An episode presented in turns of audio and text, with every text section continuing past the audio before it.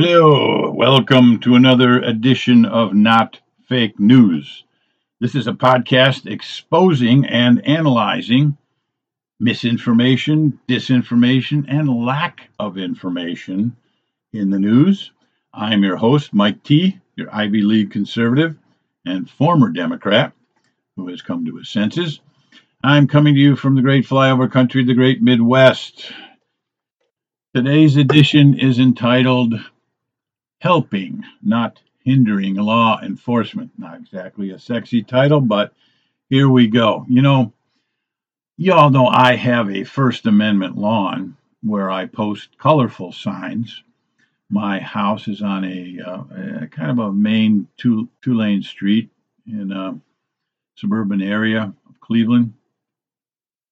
I'm tired of the false propaganda pushed by B L M, Antifa, and most media outlets that there's an epidemic of white cops killing unarmed black men. So a few months ago, I posted two signs in my lawn. The first sign read, "Resisting arrest is foolish, unlawful, and dangerous." And then another sign simply said, "Don't resist arrest." Yesterday, in response to a viral video of a sixteen-year-old black male resisting arrest after he repeatedly assaulted a black New York City police officer who apparently caught him jumping a subway turnstile without paying, so I planted two other lawn signs. The first one reads, "Domestic terrorism," in quotes, equals twenty-four dead cops in twenty twenty-two. And the second sign read, "Help, not hinder law enforcement." Now, these lawn signs convey a simple message that is apparently not being communicated in our world today. One is a reminder that police and poli- policemen and women of all races risk their lives daily to enforce the law. And two, instead of videotaping an assault on a police officer, how about putting the cell phone camera in your pocket and assisting the police officer any way you can? I know that's a radical thought, maybe too old school. What, assisting the police? Helping the police restore law and order? I know, I am crazy to suggest such a thing, especially coming from a lawyer. But think about it. We all have an interest in the maintenance of law and order. All law-abiding citizens benefit from the maintenance of law and order. Now, my anger at this incident is not confined to the youth who threw over twenty punches at the policeman's face. It was also directed at the videographer who recorded the whole disgusting episode while the policeman and his assailant tussled and probably each suffered injury. Now, since the George Floyd arrest incident in the summer of twenty twenty, this type of thing is very, very common. The videographer is looking to find proof of systemic abuse of unarmed blacks being manhandled by racist white police officers. But even when the incident involves persons of the same race, as it did here, the recording of the incident can serve to get an officer disciplined and even fired. In this particular video, I don't know, but it appears to me that this was a setup, a show, wherein the turnstile jumper expects to be arrested, and his resistance and assault on a police officer would make the assailant and the videographer famous, and who knows, maybe even wealthy. The assailant can claim bragging rights for asserting his street right to ride free on a New York City subway, subsidized, of course, by those foolish law-abiding citizens who actually pay their fares. He can also brag about brazenly assaulting a police officer who, in his mind, had no business stopping him and asking him to pay the fare. After all, He's just a poor kid trying to get from one side of town to the other. It is unfair and even racist to make him pay the fare. The young assailant can also brag about getting released from jail within hours of being booked and charged, even though he just got charged with multiple felonies that could get him transferred or bound over to the adult court. Remember, this kid is sixteen years old.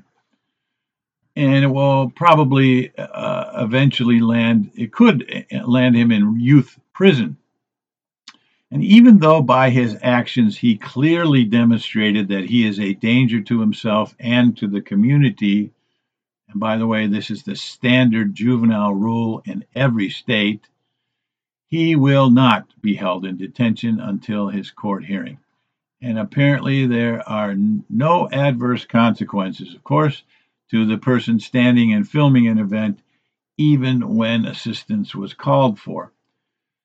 Now, as a person who has ridden many subways in New York City, remember I went to Columbia, and I always paid the fare, I would be tempted to make a citizen's arrest of this young man.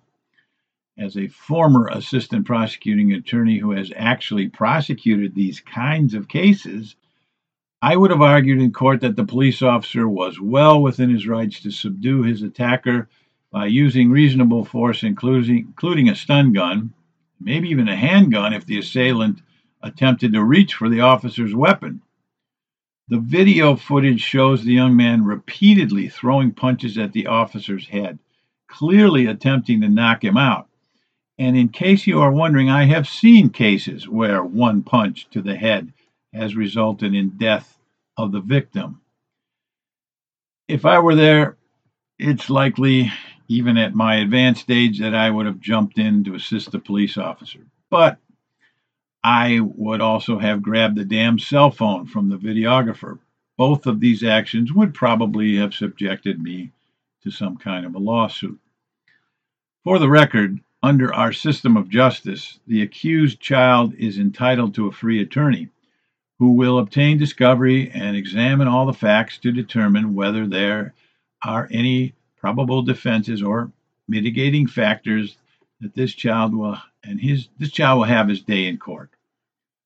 So what will happen once he has his day in court? Well, many will think that he should be bound over to the adult court to stand trial as an adult for assaulting a police officer multiple times. That's a trip worth Right, trip to Rikers that's worth it, the other big boy criminals.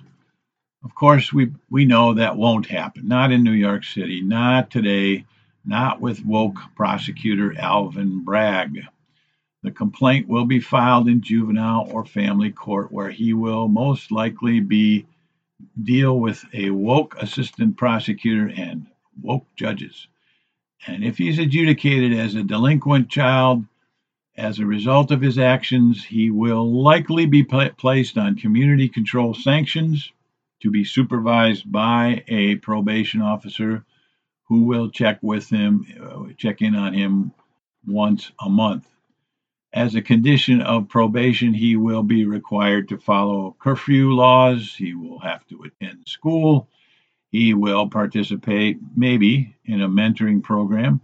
Maybe he will be required to write a letter of apology to the police officer, and maybe attend an anger management course consisting of uh, watching a few video clips.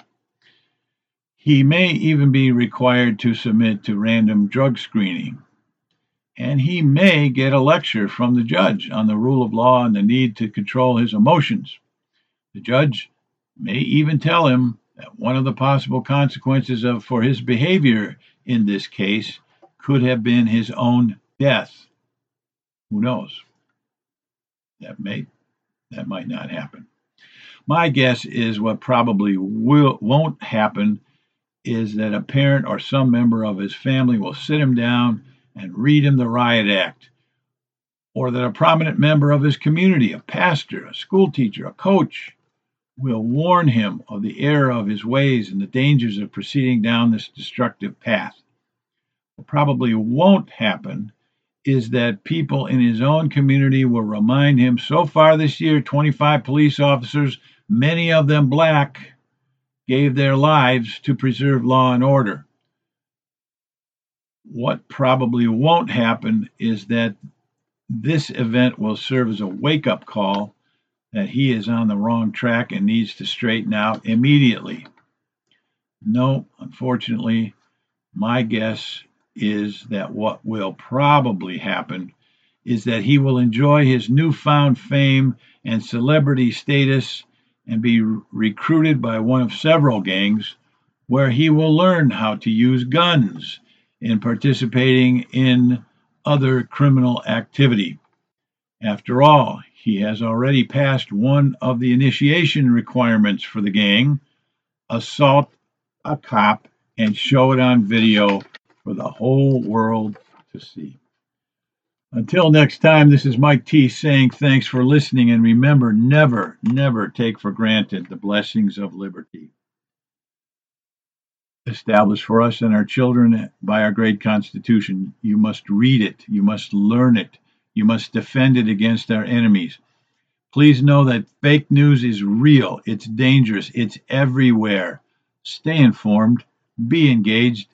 Our republic depends on you to keep it.